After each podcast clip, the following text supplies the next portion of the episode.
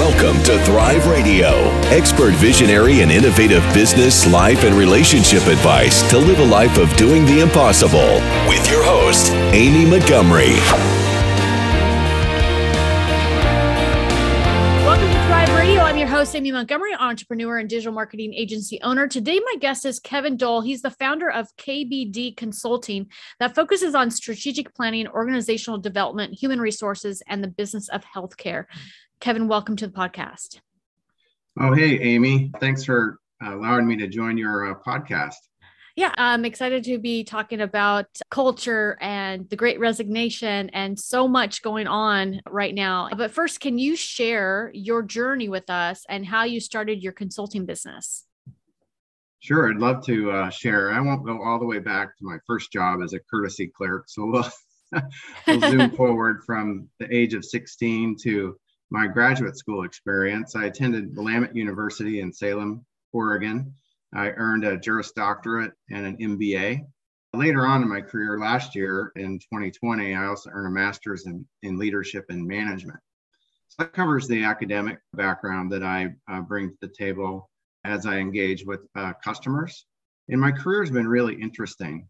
I've worked for small organizations, large organizations. I've worked in the public sector. I've worked in the nonprofit sector and the private sector. Uh, most recently, I've worked in healthcare. I've worked for uh, Kaiser Permanente for eight years, and that's an 80 billion, uh, 100, 180,000 uh, employee organization. And then I recently uh, concluded some work as a senior vice president, chief human potential officer for Multicare Health System, which is a 20,000 person, three and a half billion uh, dollar organization after 22 years of completing corporate gigs, through some reflection, and I'll chat about that uh, a little bit later in our podcast, made the decision to make the switch from corporate existence and corporate life to independent consulting. So let me ask you this what are you grateful for in your journey that you've walked through? I'm grateful for all the experiences that I've been a part of I've been in some interesting situations as it relates to bargaining pretty big labor contracts. And most recently, and all of us have experienced this, endeavoring through the pandemic. And in healthcare, it was particularly acute for all the members of the team and for the leaders of healthcare organizations. Yeah, it's been intense. So, what do you think has caused the great resignation? Yeah, I, I encourage folks. I've had this conversation I don't know, a couple dozen times. I encourage folks to think differently about the great resignation. And I ask folks to change the narrative to the great reflection. And I think that helps us think about the why. So, why did that individual decide to leave their employer? And you can get into a more reflective space when you think about uh, the why of each and every individual and why they left the organization.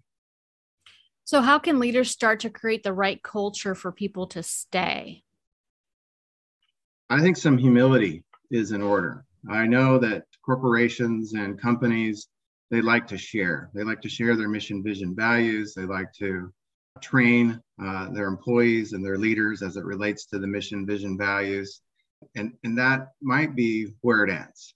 I think it's important for folks to think about every time an individual engages your organization, they can hear all those words and you can train them on those words and those concepts.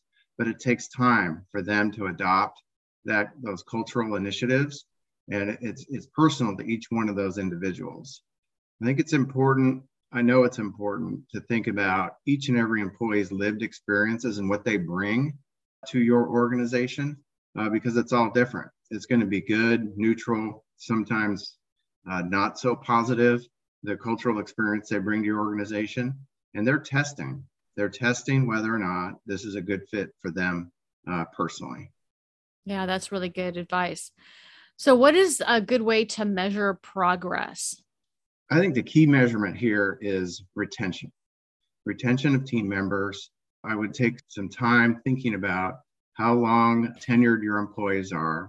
I would spend some time surveying your employees and asking them why they come to work and what's working well for them, what could be improved, what would make them leave.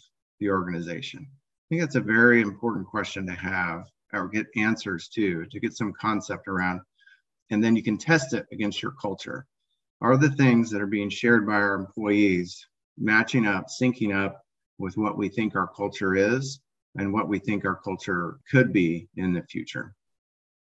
So, why are the terms virtual teams and remote not good terms to use?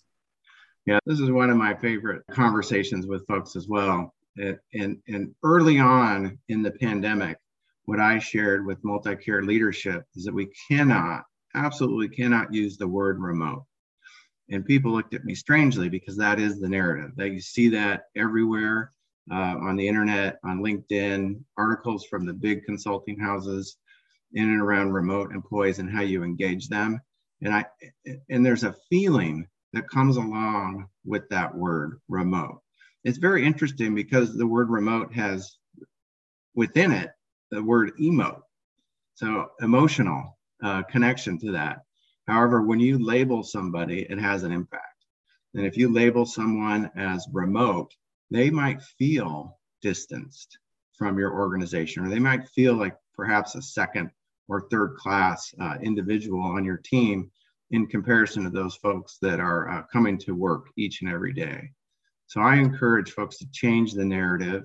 And we did change the narrative to uh, virtual employee, virtual teams, virtual colleagues. And we sponsored a virtual leading training for all of our 1,100 leaders to think differently about how we engage folks in their new workplaces. That's really good. And I think you're absolutely right there because if you think about it, if you were applying for a job and it said remote, you'd automatically feel just by the job title that, oh, I'm not really going to be part of the organization. I'm just going to be doing something on the side. Right. And I also think it creates a mindset within leaders that that perhaps that employee isn't a fully engaged employee. Mm-hmm. And I encourage leaders to think about how we engage those employees in, in different ways. And it is an opportunity for organizations to uh, differentiate the value proposition of that virtual employment relationship. So, how can companies help establish work life boundaries when people work from home? Yeah, this is a fascinating uh, problem. I've experienced both virtual work and in person work, of course, like many of us. And so I understand a lot about what goes on when you're at home, like many of us are, uh, completing virtual work. The boundaries really aren't there. There's a mix of activity. Employees can run down and do the laundry, like I did a little bit earlier today, and still come back and be engaged uh, with the organization. And I, these boundaries are really important. Measurement of the work being completed in a way that you understand and the employee understands that they're doing good value for work that day. And if that relationship, if those expectations are set, then the employee is going to be better able to set down their phone, their computer, and get about their day and feel good about their day. And then the organization can easily say, when it's measuring performance, yeah, this person did good work for value today. Yeah, that's really insightful, especially creating the goals for the day. This is what we want to see by the end of the day or whatever it may be. Gives a little bit more freedom, but also keeps people accountable. Yeah, and it gives the employee the, the freedom to say, nope, I'm good. I did what I uh, committed to do for the organization. And we all feel good when we've accomplished things per our jobs and per the requirements of that we need to get done. I would like to add that it's important that employees hear that from all levels of leaders in the organization. And part of that is a wellness message is to reach out and, and share with folks that we understand the temptation of working all the time. But we're concerned about your personal health, your personal wellness, both physical and mental, and share that with folks openly. Encourage folks to, you know, do walking meetings even if that helps. I've done a few of those. Actually, the brain functions at a higher level if the heart rate is just elevated just a little bit. Can you share some of your client success stories with us? Yeah, so the clients I'm engaged with right now, I have an executive coaching uh, client in Oregon spending time with that executive leader and thinking about the, his whole person and how he engages with his team members and with the organization as a whole. That's been exciting. Also, working with organizations that are very interested in transforming their performance review process. So, we've all experienced interesting performance reviews, their, their successes, and in many instances, their failures. So, I'm helping those organizations think about how to do performance reviews differently and engaging with employees throughout the year. If you were able to give yourself one piece of advice when you first started out, what would it be?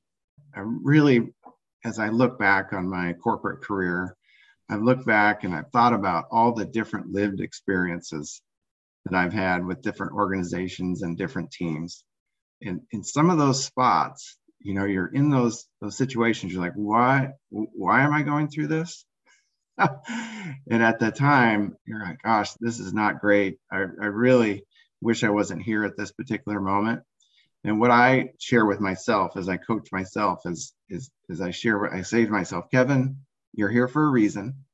You might not know particularly what that reason is at this, this point in time, but to stay curious and to think about, okay, how do we manage through this interesting scenario or interesting situation?